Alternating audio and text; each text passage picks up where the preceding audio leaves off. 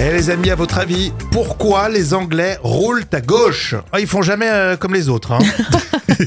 c'est la revue de presse Junior et c'est à lire justement dans le magazine Tout comprendre Junior Jam. hein. Oui, si, si vous pensez que les Anglais ne font pas comme nous, alors détrompez-vous, parce que c'est nous en fait qui ne faisons pas comme eux. Ah mince Parce qu'au départ, en fait, on roulait tous à gauche. Au Moyen Âge, hein, les chevaliers, euh, qui étaient en majorité droitiers, portaient leur épée à gauche pour pouvoir euh, dégainer plus vite. Ah. Donc du coup, on se plaçait euh, sur la gauche du chemin en je cas d'attaque. Je me reconnais dans le chevalier, effectivement, je vois bien.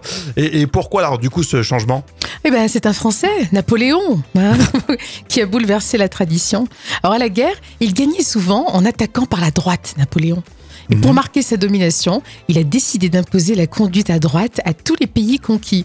Mais comme l'Angleterre ne faisait Ah bah pas oui. partie des pays conquis, Waterloo eh ben, l'Angleterre a conservé euh, l'habitude ancestrale euh, de la gauche, en fait. hein. Ouais mais euh, du coup on a raison.